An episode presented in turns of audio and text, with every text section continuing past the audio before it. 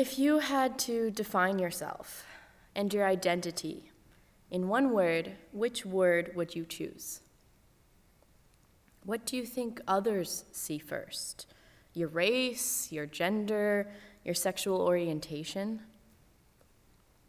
In elementary school, I was the teacher, always the teacher, when I played pretend with my friends.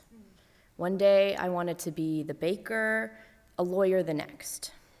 In middle school, I was inspired by the forensic anthropologist on the TV show Bones. I was determined to go to Tennessee University, where they have a dead body farm there, followed by graduate school at Cambridge University.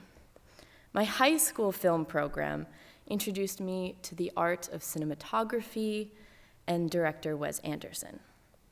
Now, I'm at Chapman University near Anaheim, California, as a peace studies and psychology major, and I have no idea what I might do with it. Subconsciously, I've already been putting myself in boxes to define who I am and what's important to me. I'm starting to see how we tend to box ourselves into spaces so that we can shape our sense of identity. We decide who fits in that box with us and who does not. My identity, if I boiled it down beyond a future career choice, is that I am a social justice advocate. I was three years old when I was handing out Hillary Clinton campaign stickers in New York. After we moved to Minnesota, my mom took me to the Wellstone Memorial Service when I was four. So basically, I was started young. My first cognizant experience of politics was when I was 14 and participated in the close up program at my high school that sent kids to DC to hold mock debates with other students around the country. I was still young and timid when I went to DC, so I didn't talk or participate in the debates. But I distinctly remember coming away from a particularly heated debate about gun control and was shocked that other kids my age vehemently disagreed and wholeheartedly wanted their guns protected. I'd grown up watching Stephen Colbert and Jon Stewart and always thought the people that they made fun of, largely gun toting conservatives, were rare exceptions or were always old and white men who wanted a traditional lifestyle. The same people who believe in conversion therapy, white supremacy, and keeping women in the kitchen. That eye opening experience at Close Up was furthered by my progressive high school classmates who created Educate Yourself, a school day dedicated to demolishing stereotypes and educating our students on everything from peaceful protesting to cultural appropriation to ph- photographing protests and cultural events as white allies. Even though I wasn't able to vote in the 2016 election, I was excused from school and was an election judge, a job I will be doing on Tuesday for the primaries, so everybody remember to vote. I also had the role of my grandmother. I vividly remember watching the 2016 presidential debates, or more specifically, watching my grandmother watch the presidential debates, and her rather loud and strongly worded insults hurled at a particular candidate as if he somehow might hear her. My time at FUS has also helped spark the value of being an active participant in social justice. It's much more than politics, it's about making change. The summer of my junior year here, this congregation paid for me to do an internship with a small nonprofit, Cool Planet. Adele Hansen nudged me into entering a peace essay contest that I ended up getting an award for. And my whole time in the youth program, including General Assembly in 2015, when we learned during a youth worship, youth worship service that same sex marriage had just been legalized at the Supreme Court level. Just a year ago, I was on this stage talking about how to engage in conversation about what we believe and why. I said it's not about deciding who is right and who is wrong, that it's about understanding why people believe what they do and not trying to convince them that they're wrong. It was a great community to grow up in, being surrounded by like minded individuals. And then I went to college. I'm going to be real with you. When I started as a freshman at Chapman University, I thought I had made the worst mistake of my life. I was listening to friends and other high school classmates telling me how much they loved their new homes, and all I wanted to do was to return to mine in Minnesota. But not because I was homesick. I've always thought of myself as an East Coast girl, and it was a culture shock living in Southern California. I felt uncomfortable, out of place, and it took me a long time to find other students that were as engaged as I was about social justice. I did try, though. About two weeks into the school year, I was in a small class. In an icebreaker, we were asked to say where we were from. There was only one other Midwesterner, the only one I met the entire year at Chapman. Now, I'm an introvert. I distinctly remember while gathering my backpack that I gave myself a pep talk and forced myself to talk to this chick named Megan from Wisconsin. We walked back together from class and ended up talking in my tiny dorm room for five hours, largely about politics. She's now one of my best friends. This is how I met all my close friends from Chapman. In late night, one on one conversations, often centered around politics, humanitarian issues, and social justice. Still, the best conversations I was having were with other like minded people, namely because they were the only people I bothered to associate myself with. And isn't that one of the difficulties of these roots in the community we live in? It's, isn't it so much easier to surround yourself with other progressives in the liberal bubble? When I went to Southwest High School, for example, it felt good to be among the majority. I was aware that the relatively few conservative students at Southwest did not feel comfortable speaking out, defending their point of view, because they were grossly outnumbered. During my senior year of high school, I went to the International Women's Day March with a few friends. You might remember that there was a like mindedness of the platform that alienated many supporters and caused resentment by trans women, pro lifers, and women of color. The like minded bubble gets us in trouble sometimes because we sometimes get tunnel vision, which can affect our ability to notice the other people who want to be in the room too. Interestingly, at Chapman, I noticed that the DFL and GOP booths were right next to each other at a club fair. They were equally represented. For fun at Chapman, I played poker, and that's how I accidentally became friends with Republicans, proud gun owners, devout religious people, and people who live in mansions and on yachts. I was finally befriending the different. But I knew in order to be friends, for me personally, I couldn't have deep political conversations with them. I'm just too much of a hothead. Is that the healthy way? Avoid political conversations with those who are not like minded? I've heard from a lot of the older generations that they're so excited for the youth of the future as controversial subjects are becoming less taboo. And I agree that they are, but that doesn't mean it's any easier for us youth to speak up about them. It also doesn't mean we all agree, just as I experienced at Close Up. One of my friends, Mia, went to a relative's wedding recently, a wedding largely attended by conservative rural Minnesotans. At the reception, she hung out with her cousins who were the same age.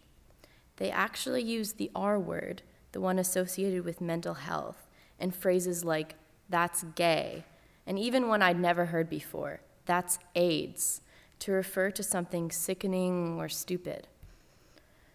I was like, what year is this? Mia wishes she had said something in response, but thought, it's family, we're at a wedding. We still need role models today to show how speaking up works. So, for my next act, my sophomore year of college, I'm going to a program in a country run by a xenophobic, media hating president whose daughter is the honorary first lady. And no, I'm not talking about the US. it doesn't really seem like I'm studying abroad, does it? Uh, next week, I'm moving to Prague in the Czech Republic for a semester. I want to study abroad because I want to use it as a jumping off point to other countries, to soak up as much Europe as I can. I want to learn what it's like to live in a country that doesn't have such an egotistical identity like the US. I want to meet students from neighboring countries. I want to widen my circle and international perspective. I want to find out what it's like to be different. Ironically, I can't be politically active there or protest because it's prohibited as a Chapman student studying abroad. After Prague, I will spend my spring semester in DC for a different program. I'll be taking, I'll be taking seminar classes twice a week and spending my other three days interning at a selective nonprofit organization, which has yet to be determined.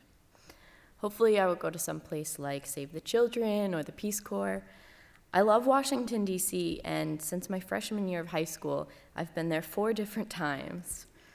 I'm excited that I'll get to live there, even though only a few miles away. The title of my talk is, yeah, it takes a little bit. um, the title of my talk is My Year Away, The Red Life, which refers to how I'm hopping from one red city to the next, increasing the proximity of conservatives near me. I didn't take advantage of my past year at Chapman, learning about the other Maybe in this next year I can remedy that. I'm going to be exposed to a lot of passionate students.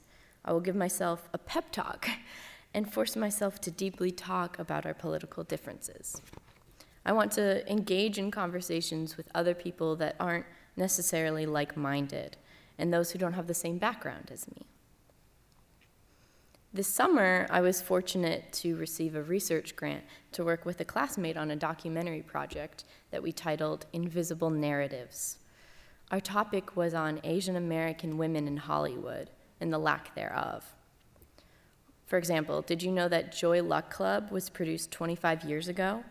That's the last time a Hollywood movie was produced with an all Asian cast. We interviewed 12 amazing Asian and Asian American women from different occupations and backgrounds and ages. Americans often group Asian countries as one identity, which is not at all true. Asian American women don't find their stories told in Hollywood films, except as one of three stereotypes the badass warrior, the domesticated tiger mom, or the exotic geisha girl. We interviewed everyone from first generation women to fourth generation. Growing up in the US, they all reported sim- a similar experience, regardless of how long their family had been in this country. When they were growing up, they wanted to have blue eyes and blonde hair, like Barbie, or the women they saw in films and TV shows. Most of them skipped lunches, afraid of being bullied if they opened the smelly lunchbox their mom had packed full of traditional foods. Every single woman we interviewed had a specific story about being asked by strangers, So, where are you from? What are you? I've never been asked that question. As a white, cisgender woman, how other people identify me has never been an issue. Through this project, I learned from 12 other women what it's like to be labeled, to be judged, to be invisible. We find our identity in stories. In today's reading by my brother, Isabella Star LaBlanc said, The head of school hid behind a textbook and a big wooden table and said, I don't understand the problem. This is an American history class, not a native history class. I loved my 10th grade American history class at Southwest.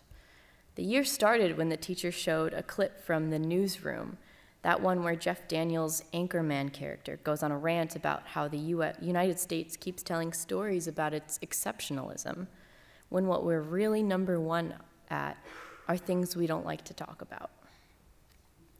And yet, it wasn't until this summer when I listened to the stories of Asian and Asian American women that I truly began to realize how selective we are about the stories we choose to listen to I consider myself woke, and I realize more and more how much I don't know about how other people live and think and suffer and feel shut out of conversations, how they're unable to find their identity in movies and politics.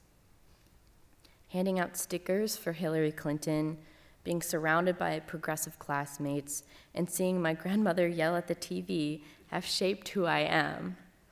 What happens when we don't recognize ourselves in textbooks and on stage and at tables where the decisions are made?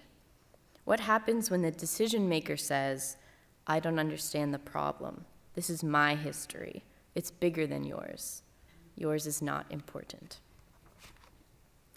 We want to see others like us in society. It's sad and traumatic and stupefying when we can't, especially when the role models and characterizations of ourselves are plagued with stereotypes. In the case of my half Vietnamese documentary partner, Jackie, she didn't even realize she was missing from mainstream media. She was never surrounded by her Vietnamese culture growing up, so she was oblivious to the fact that Asian American women were invisible or hypersexualized in everything from movies to TV to books to social media. It wasn't until her freshman year in college that she found herself in a more diverse culture and began to wonder where am I? Who am I?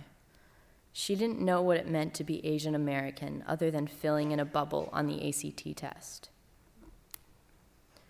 One last anecdote I want to share is from a few weeks ago.